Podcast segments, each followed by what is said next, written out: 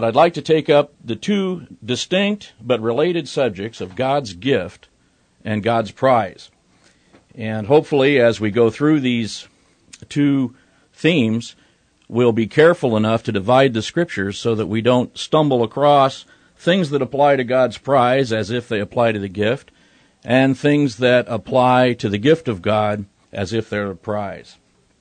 So I want to start out by referencing a couple of Scriptures. First of all, John chapter four and verse ten, where Jesus is speaking to the woman of Samaria at uh, well at Laveroy, and he says to her, it says, John four ten, Jesus answered and said unto her, if you knew the gift of God, and who it was that said to thee, give me to drink, thou would have asked him, and he would have given thee living water.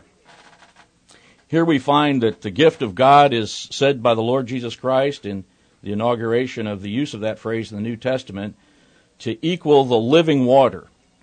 And the Lord Jesus Christ, who is the way, the truth, and the life, tells her that he is the living water.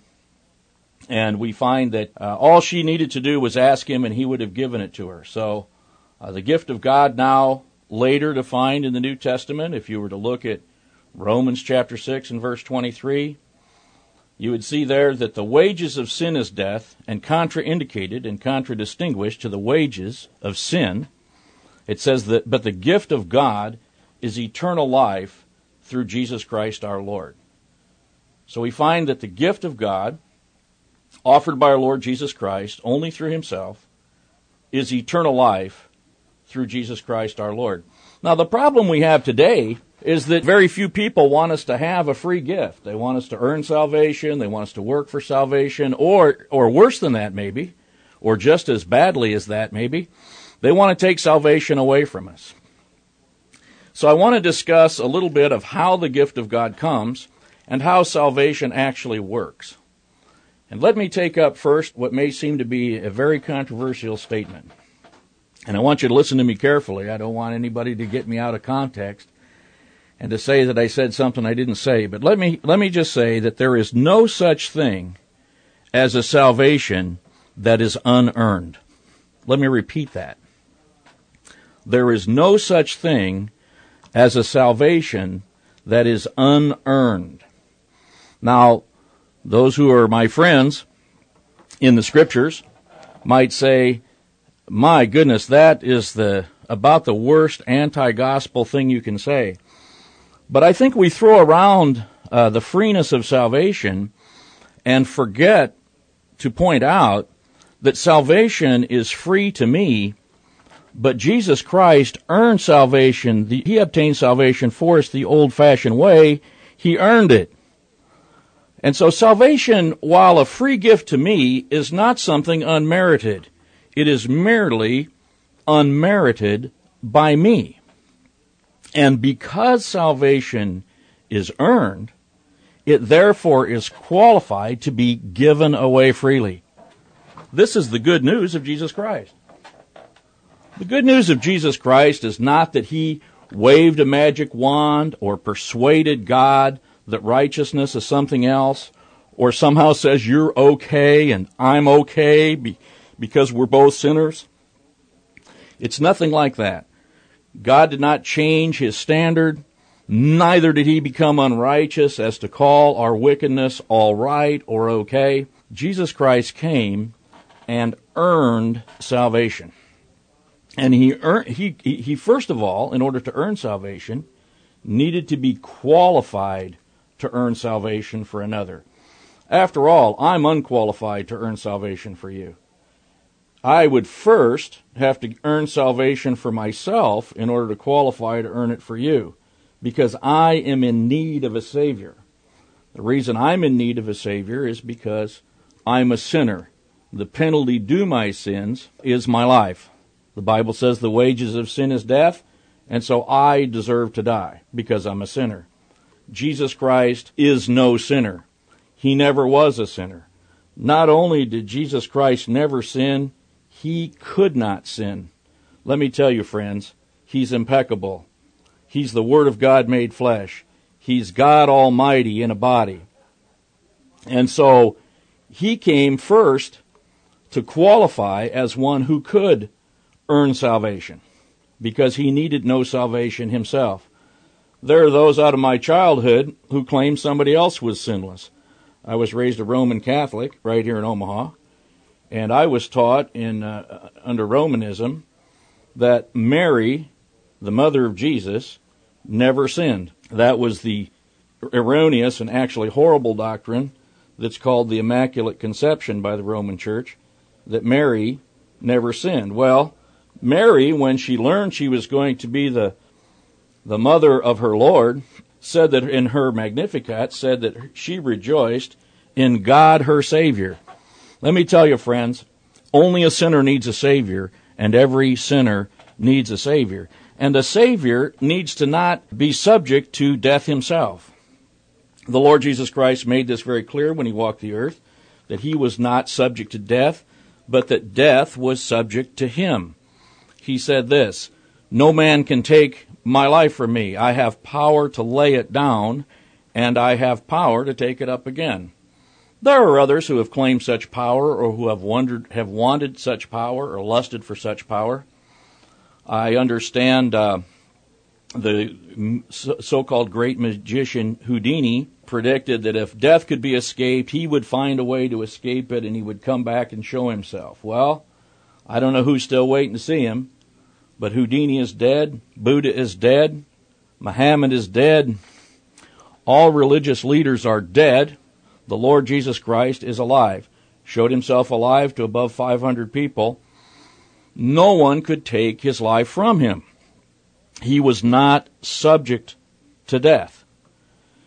Numerous occasions during his ministry, the, uh, the, his enemies attempted to take his life, but his time wasn't come, and they were prevented from doing so. When the Lord Jesus Christ did die, his death on the cross, he gave up his life. No man took it from him. If he did not lay his life down, he'd still be walking around two thousand years later. But he laid his life down. He said, Father, finally he said, Father, into thy hands I commend my spirit. He laid his life down, and three days later he took it back up and showed himself alive with many infallible proofs to over five hundred eyewitnesses. So the Lord Jesus Christ, who is the way, the truth, and the life, who who has eternal life in himself and gives it to whom he will, has earned eternal life personally and has power to give it out. And this is the fundamental truth of, of salvation by God through Jesus Christ. It is not about that he made a way for us to follow. It is that he is the way, and he is the life, and in him is eternal life. So how does this salvation work? Sometimes we're we're taught about the salvation of God, and we believe that it's just like some indulgent grandfather. And let me tell you, I understand indulgent grandfathers. I have sixteen grandchildren of my own. I have two coming, and I know what it is to be an indulgent grandfather and to merely overlook the faults of your of your children or grandchildren. But that is not what God has done with salvation. Salvation actually works. Salvation is actually a right thing. And uh, here's how it works. Uh, let me first introduce it the way the Bible does. Ephesians chapter two, verse eight. For by grace are you saved through faith, that not of yourselves, it is the gift of God, not of works, lest any man should boast. Now, salvation works, but it doesn't work by works. Salvation works on a principle, and it is this principle which remains in, which has been introduced in the person of Christ and has remained in place for two thousand years. And that principle is this one, grace through faith. Now, that principle, grace through faith, is the one uh, only, and the it is the one and only principle by which salvation can be received. And I would also submit to you this: it is the only logical way for salvation to work. The the Bible says in Colossians two verse six, "In the way you have received Christ Jesus the Lord, so walk you in him." That principle, grace through faith, also continues for the for the walk of the Christian. But let me let me first now look at the details of how that works, how grace through faith actually is logically applied uh, to the believer according to the Scriptures. And I want to look at a passage that lays this out in some detail and try to inspect it uh, a bit carefully. And that passage is Romans chapter five, verses twelve through nineteen. And it reads as follows. Wherefore, as by one man sin entered the world, and death by sin, and so death passed upon all men, for that all have sinned. For until the law, sin was in the world, but sin is not imputed when there is no law. Nevertheless, death reigned from Adam to Moses, even over them that had not sinned, after the similitude of Adam's transgression, who is the figure of him that was to come. But not as the offense, so also is the free gift. For if through the offense of one man many be dead, much more the grace of God and the gift by grace, which is by one man, Jesus Christ, has abounded unto many. This is a very complicated passage, and uh, it takes some, some careful thinking to break it apart, and I want to do a little of that. First of all, let's understand. Let's know this part of the good news, that one way that we can understand how salvation works is to understand how sin works. Uh, God has uh, designed this for our benefit, that if we can just understand how it is that we're sinners, we can understand how it is that God will save us. And um, that's one thing we can all understand, how it is that we're sinners. I have a little dog that I like. It's my dog. And uh, there was a, there's no question when that when I got that dog, there's no question how it was going to behave. I didn't know anything about the dog. Dog just showed up at my door, brought the dog into my house.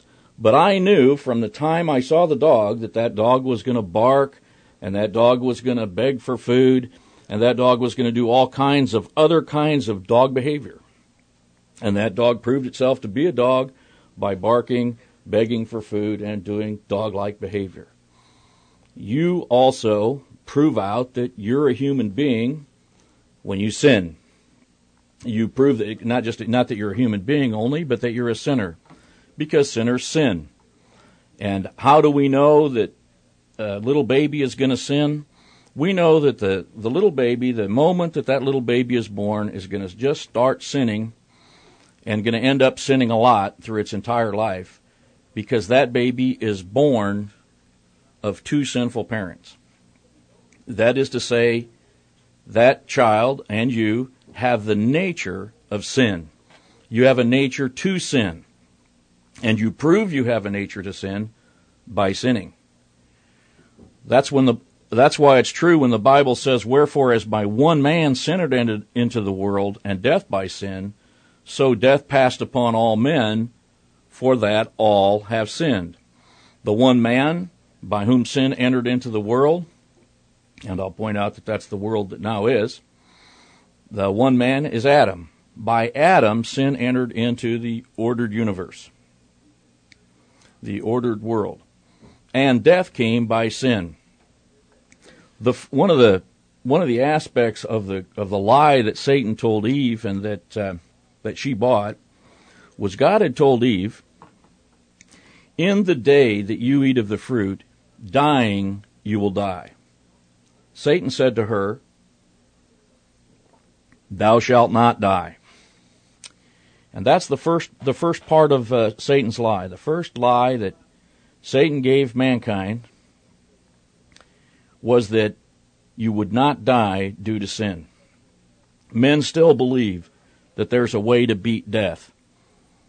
I, I remember when John Wayne was diagnosed with cancer and he went into remission. He said, I licked the big C. I've known other men who say they've they've whipped their diseases and they've they they've survived. But let me tell you, no one has survived death. Death has entered into the world, death by sin, and sin has passed upon all men, in that all men have sinned. So sin came into the world through a single parent, and sin is passed on through the single parent. Actually, sin passed on genetically. You could say it's passed on genetically. It's passed on in the nature of the man. Dogs bark, cats meow, sinners sin. And we're all sinners. The Lord Jesus Christ did not receive the Adamic nature through of, of, of Father Adam, or uh, uh, genealogically then through Noah. The Bible tells us that Abraham begot Isaac. Our Lord Jesus Christ, unique among men, the only one of his kind, as the Bible says, the Lord Jesus Christ, born of a woman, had no father, uh, no human father, no earthly father, but the Holy Ghost overshadowing Mary, uh, the Lord Jesus Christ being conceived in the womb, which is an un, which is a miraculous conception in itself. The Lord Jesus Christ had God for his father, and the Adamic nature of sin he did not have. So by one man, but but but Adam, who is the progenitor of the of the human race, naturally speaking, did sin, and through his through his uh, genealogy, sin was passed on to every man and every woman that comes into the world. So while this is a problem for the entire human race, the question now becomes, insofar as all have sinned, is there a remedy, and how can that remedy work? And the answer is, there is a remedy, but it is not within the, it, the remedy does not fit within the realm of human sinners. The remedy must come from the outside by the one who never sinned. It must come by the intervention of God. And just as sin passed on to all men through Adam, so grace, the free gift of God, can pass on to can pass on to all men through the righteousness of one man, but that necessitates a new creation in Jesus Christ. So the so the Bible teaches, and not as it is in Romans five verse sixteen. And not as it was by one that sinned, so is the gift. For the judgment was by one to condemnation, but the free gift is of many offenses unto justification. For if by one man's offense death reigned by one, much more they which receive abundance of grace and of the gift of righteousness shall reign in life by one, Jesus Christ. Therefore, as by the offense of one judgment came upon all men to condemnation, even so, by the righteousness of one, the free gift came upon all men unto justification of life. So the Lord Jesus Christ, coming into the race, and yet with and yet being God Almighty, not tainted by sin, not of the Adamic nature, he was not the second Adam, as many have said. He was the second man, and he was a new man, a new mankind. And constituted in Christ is a new mankind, created after Jesus Christ in righteousness. Now, how does this work? Well, salvation, coming into Christ, cannot work naturally according to the flesh because of the failure of sinful man. And so, salvation is a very mysterious and great work. Salvation in Jesus Christ, which is by grace through faith alone, must be a miraculous work of God. And that's why the Bible teaches in First Corinthians chapter five, if any man is in Christ, there is a new creation. That is to say, God actually miraculously intervenes and creates a new man, though not visibly, creates a new man in Christ. This remarkable, miraculous work is not visible. It's interesting today that people are interested in seeing visible, miraculous works of power and signs and wonders. The Bible says an evil and adulterous generation looks for that, when in fact, the great work of God that is not to be seen with the eyes, but is to be experienced by one who believes in Jesus Christ, is how the salvation of God comes through simply trusting in the work that I've described of the Lord Jesus Christ. Now, that God must give freely. After all, the sinner's defect keeps him from doing any earning, for he is under a curse to die himself. He cannot, he cannot earn anything. Being condemned, uh, being a condemned person, he cannot earn anything for himself that uh, will make him not a sinner, but he must be created anew And so this is no surprise. In fact, this is not, not merely not a surprise, but is the elementary teaching that the Lord Jesus Christ criticized a leader of Israel for not knowing. When Nicodemus came to the Lord Jesus Christ in John chapter three, he said to him, "Are you a teacher in Israel, and you don't know these things? Verily, verily, I say unto you, a man must be born again." That's not that's not born a second time. Nicodemus asked him, does that mean born a second time, entering into his mother's womb? The words born again do not mean born a second time, friends. It means to be born from above, to be born heavenly. Literally, to be born out of heaven, to be born from above. That is to that is to experience regeneration and a new creation in Jesus Christ. I remember when I received Christ as my Savior, I was a twenty-four-year-old man. Uh, I was a young fella, really, in so many ways. And I like to tell people, I think it may be, have been the first mature and adult thought I ever had was to was to believe in Jesus Christ. And I believed in Him, but I hardly knew what happened. In fact, I hardly knew what I believed, except that I believed that Jesus Christ is God Almighty, something I had uh, rejected in my sinful and shameful youth. And I began to identify myself immediately as with God and with Jesus Christ. That consideration was new to me. And uh, as I began to read the Scriptures a little bit, I realized that what happened to me is the same thing that happens to anyone who becomes a Christian, including the Apostle Peter. You may remember the passage where the Lord said to his disciples, "Who do men say that I am?" And they had a brief discussion, and they said, some said, "You're John the Baptist," others say, "You're Elijah or one of the prophets." And then he got specific and he said, "Who do you say that I am?"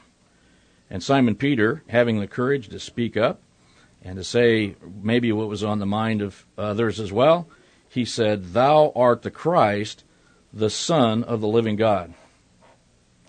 And the Lord Jesus said something interesting to him at that point. He said, "Flesh and blood did not reveal that to you." Here I am, flesh and blood. I'm on the I'm on the radio here, carrying the good news of Jesus Christ through enemy territory, the, the airwaves.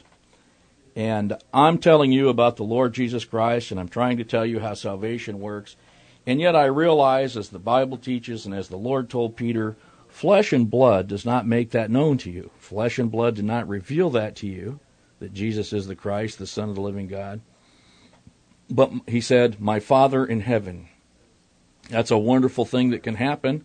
And it happens as people hear the Word of God, somehow through, despite their protestations, despite despite our sin, despite our fallen reasons, despite all of our excuses, somehow God the Father still gets through to us that Jesus is the Christ, the Son of the living God, and a new birth takes place.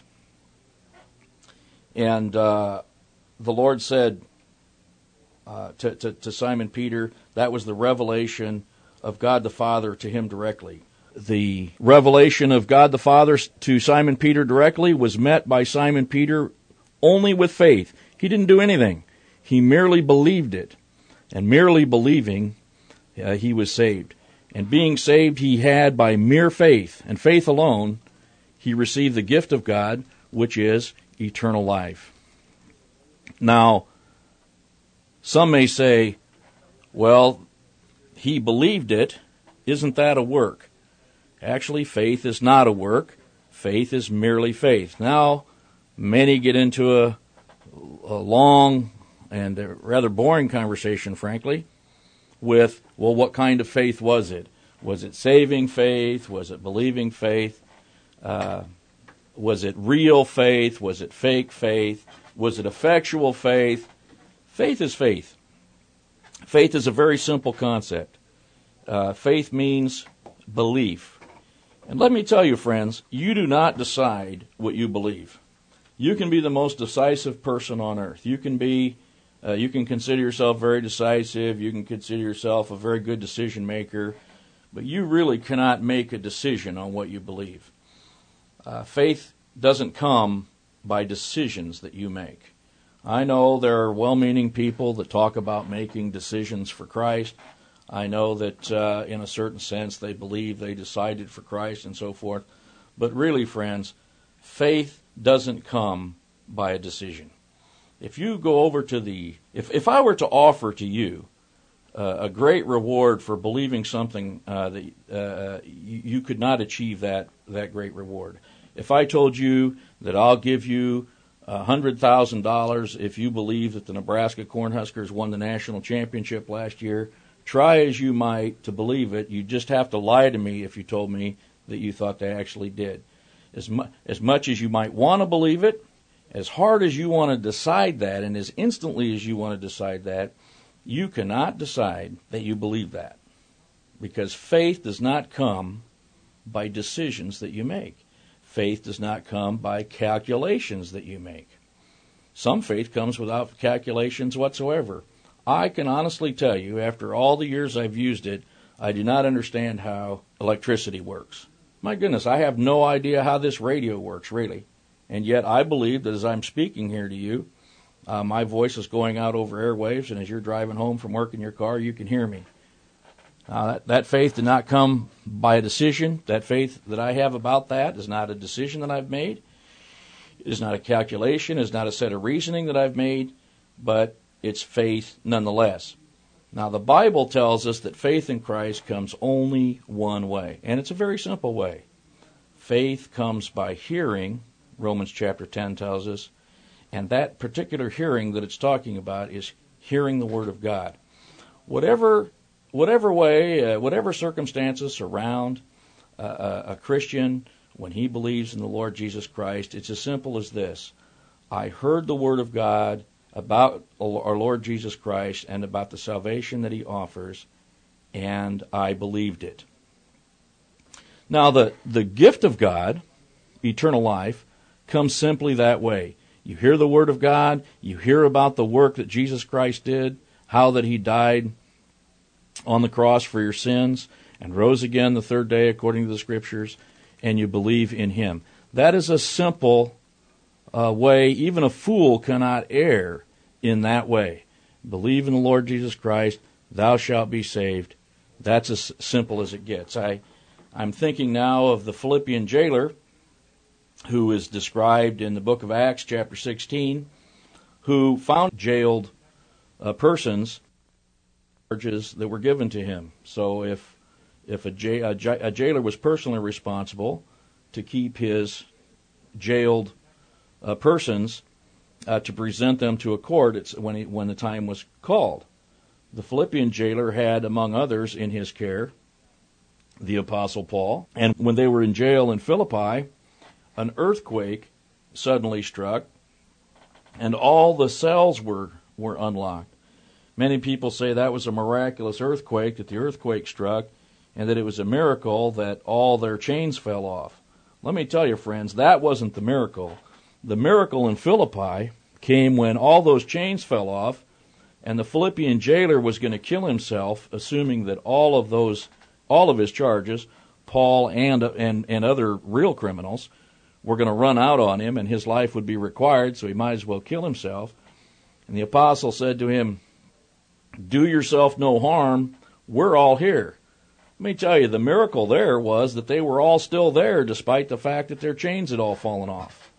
And that Philippian jailer, knowing a serious moment was upon him, and knowing that he was facing certain death, said to them, "Sirs," literally lords, from his understanding, "what must I do to be saved?" Let me tell you, friends, it's not that often that such serious thoughts come across your mind.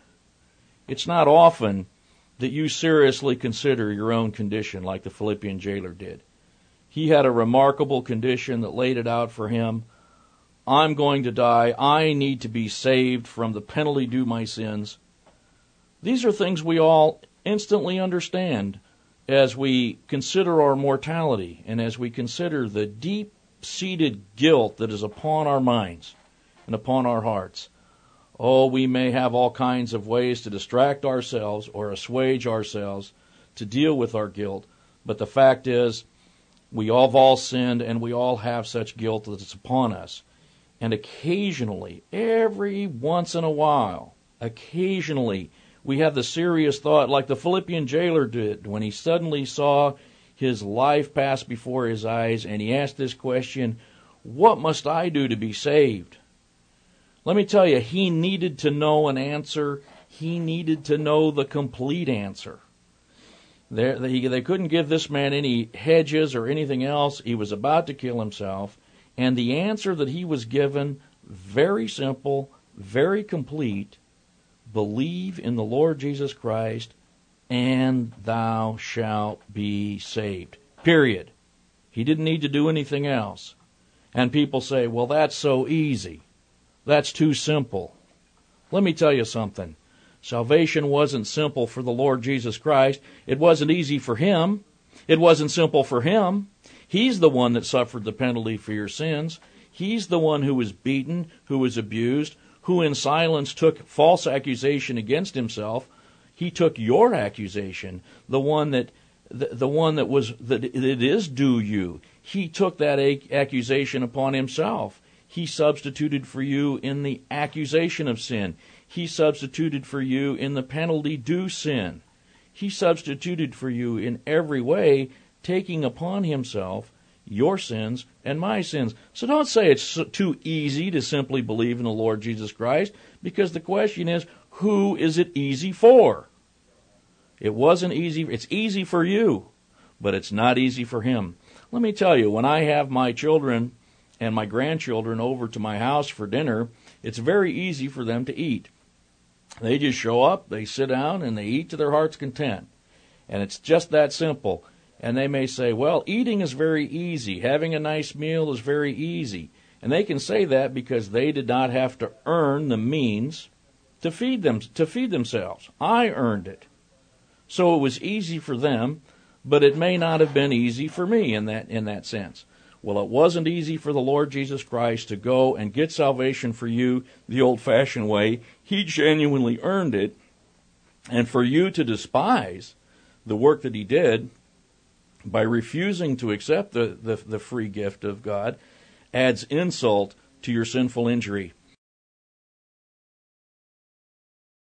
Now, some say, well, if, if I can't decide what I believe, then why am I responsible for not believing? Well, I don't have a good argument for you except what the Bible says. The Bible explains to me why we do and do not believe in the Lord Jesus Christ. And do you know what it says? It says that, that people do not believe because they love darkness rather than light because their deeds are evil. I know we like to think good about people, and there's a, it's a popular saying today, there's a little good in everybody. That isn't true, by the way. The Bible says all have sinned, men are wicked, your heart, my heart, desperately wicked. Even beyond our own considerations, we can surprise ourselves with the level of our own wickedness.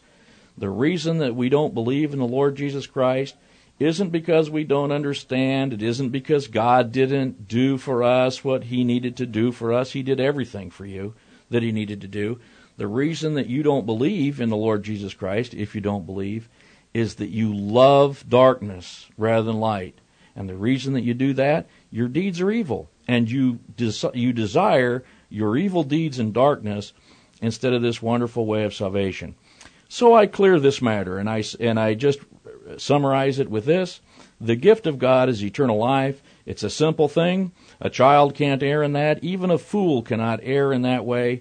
Believe in the Lord Jesus Christ, you be saved, and you have eternal life. And here's the wonderful thing. Eternal life given to you at that moment that you believe is that which cannot be lost because it was given. You did nothing to earn it. You can do nothing to lose it. Jesus Christ gave you eternal life. It's what he does. He would have to be the one who loses it for you, and he's not about to do that. Jesus Christ, if he never did sin, he never will sin, he never did fail, he never will fail, he's still alive, he doesn't change. And so the, the gift of God, secure with him, even if in jeopardy with you, it's secure with him, and so eternal life is something that you can merely have. And I recommend that you that you go ahead and receive that gift if you haven't already. But my purpose is not merely to explain the gift of God, which is eternal life, but to also counter-distinguish uh, something else uh, that God offers beyond eternal life, and that is the prize of the calling on high in Jesus Christ. And let me tell you, there's a big difference between a, pr- a gift and a prize. A gift is something that is given uh, by another based on no attainment whatsoever uh, on the part of the recipient. Now, I, I don't want to say that a prize is something that's earned, because a prize actually is well beyond being earned. A prize is not something that is earned, it is something that is won. It's hard for me to, to say that if someone wins, for example, wins a, uh, a, a track meet, wins in a track meet, say, for example, the world's fastest human, and he runs a one hundred meters dash and he wins that, that he actually earned in something less than ten seconds, that he actually earned the, perhaps millions of dollars that will be bestowed upon him uh, for having uh, won the prize of being the world's fastest human. It isn't that he earns it, but it is that he wins it. And th- and that is a very different thing in the Christian life. This now, the, pri- the the gift of God applies to all human all human beings, all sinners. All you need to do to qualify to get the gift of God is be a sinner. Uh, even if you don't admit it, you still qualify uh, to to have to, to receive the gift of eternal life, because any sinner can be given that. But the prize of God is something that is only offered to Christians. It is only offered to those who have already eternal life. And the prize, contrary to the gift of God, is not a present possession of anyone. And there are two scriptures that the Apostle Paul points to about the prize that I'll, that I'll read to you out of the scripture that are counterindicative vis-a-vis the gift of God, which is eternal life. The first scripture that I'll read is First Corinthians nine, verse twenty-four. Know ye not that they which run in a race run all, but one receives the prize? So run that you may obtain. Now, the scripture talks about sitting. The scripture talks about walking. The scripture talks about standing. And the scripture talks about running. And uh, all of those verbs are to be the occupation, the the, the meditation uh, of, the, of, a, of a believer in Jesus Christ. The first thought I want to give you is sitting. Sitting. The book of Ephesians teaches us this. We are, if we've believed in the Lord Jesus Christ, we are seated in the heavenly places. Now, why does it say we're seated in the heavenly places?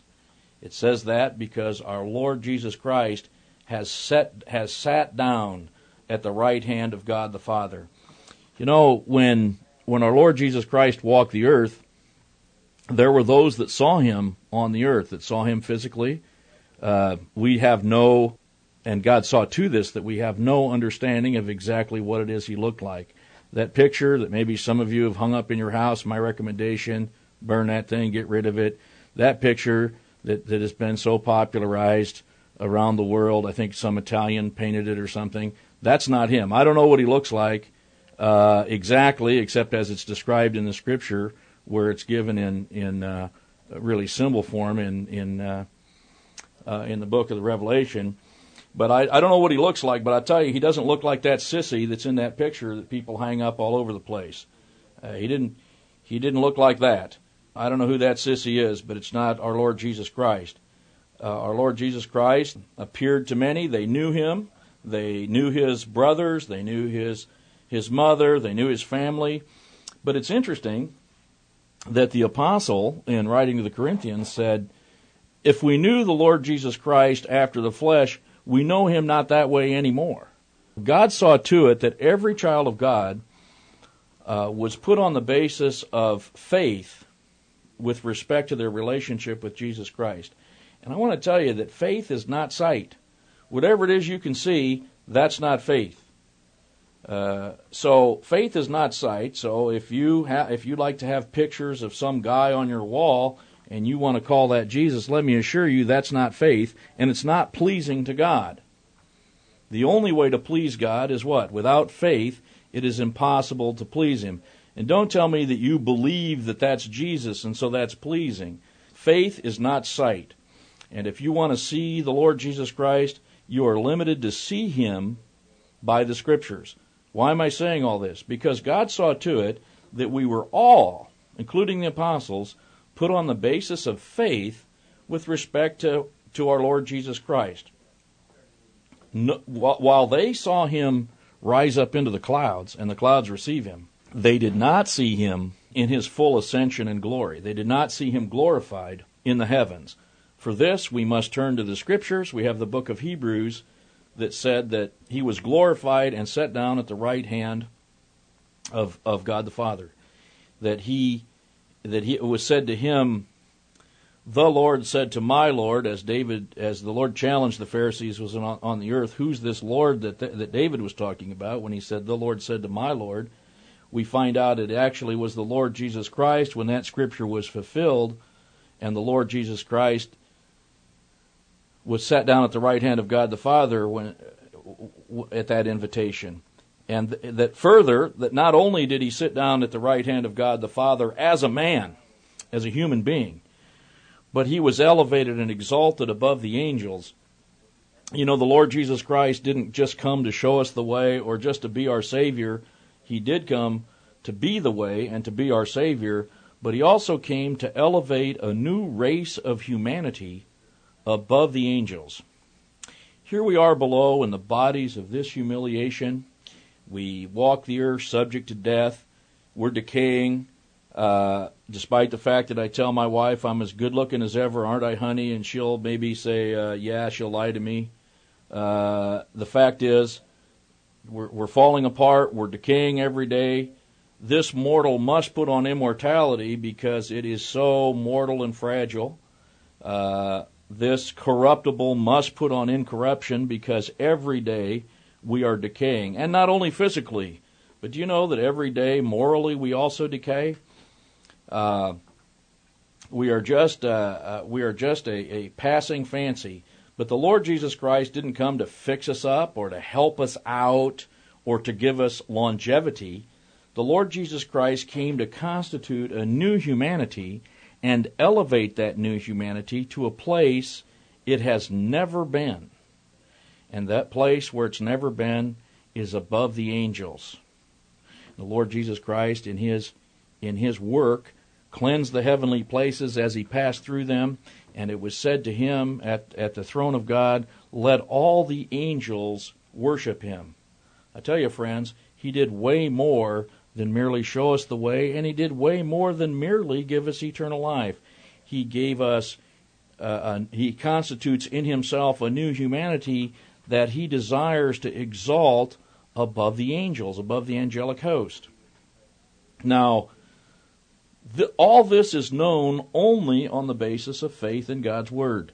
Whereas the apostles could see the Lord Jesus Christ in His resurrection, the Lord said to Thomas, He said, put your hands Put your fingers in my hands, handle me and see that is I myself, put your hand in my side.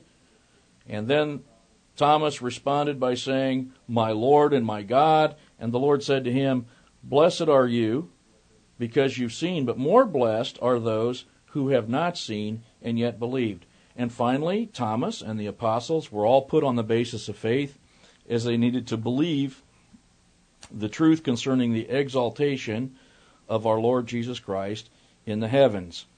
Well, all of this, and from the Lord's exalted place and from His purpose in constituting a new humanity and the exploration of what that means for the Christian, all of this is not wrapped up merely in the gift of God, which is eternal life, but this is also wrapped up in the prize that that that the Lord offers.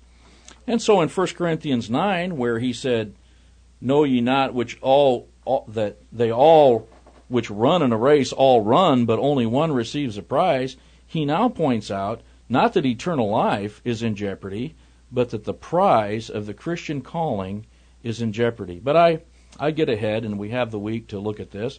Let's consider now, we're seated in the heavenly places in Christ, where he is set down at the right hand of God. And let's consider a second thing. Not only are we seated, but we also are called to walk, to walk with him. The testimony of God in the world has always been one simple thing, and that's men walking.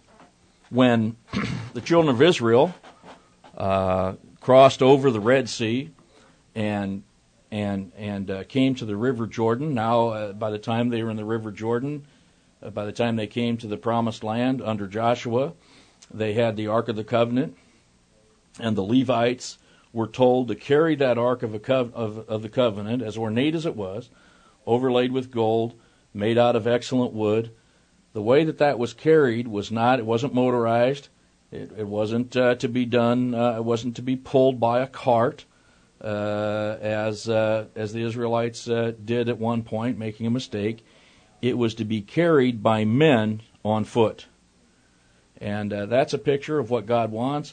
God has his testimony, as they just as they carried the Ark of the Covenant, God's testimony before men is men walking. And so we're, just as we're seated in the heavenly places in Christ Jesus, we're also called to walk. The principle that we're called to walk on, the principle by which we walk, is the same one in which we've received Christ Jesus the Lord. And this is where uh, many Christians do do err. Uh, they they ch- they they have their principle changed. Ordinarily, by the way, Christians have their principle changed from the time that they've believed in the Lord Jesus Christ, where they've received a free gift by the grace of God. They find a different principle because it's taught to them. And it's taught to them by those who either aren't qualified to teach or who are who wickedly devise a strategy to mislead them. But they abandon that wonderful, simple principle by which we received our Lord Jesus Christ, and that is the principle of by grace through faith. So in the book of Colossians, we're told to walk in the same way that we received Jesus Christ our Lord, so walk ye in him on the basis of grace through faith. Finally, uh, before we're taught to, to, to uh, run, we're told also, again in the book of Ephesians, we're told to stand. So we're, we're seated in the heavenly places in Christ Jesus. We walk by grace through faith, and we can just We can just shorten that to say that we walk by faith, really. We walk according to faith. Faith only comes one way. Faith only comes through hearing the Word of God. And finally, we're called to stand. And what we're called to stand against is the angelic conflict. And when we talk about the prize of the high calling of God in Christ Jesus, we we intend to talk all about the angelic conflict. Well, that's all I'm going to carry on for today. We'll continue to take up this theme.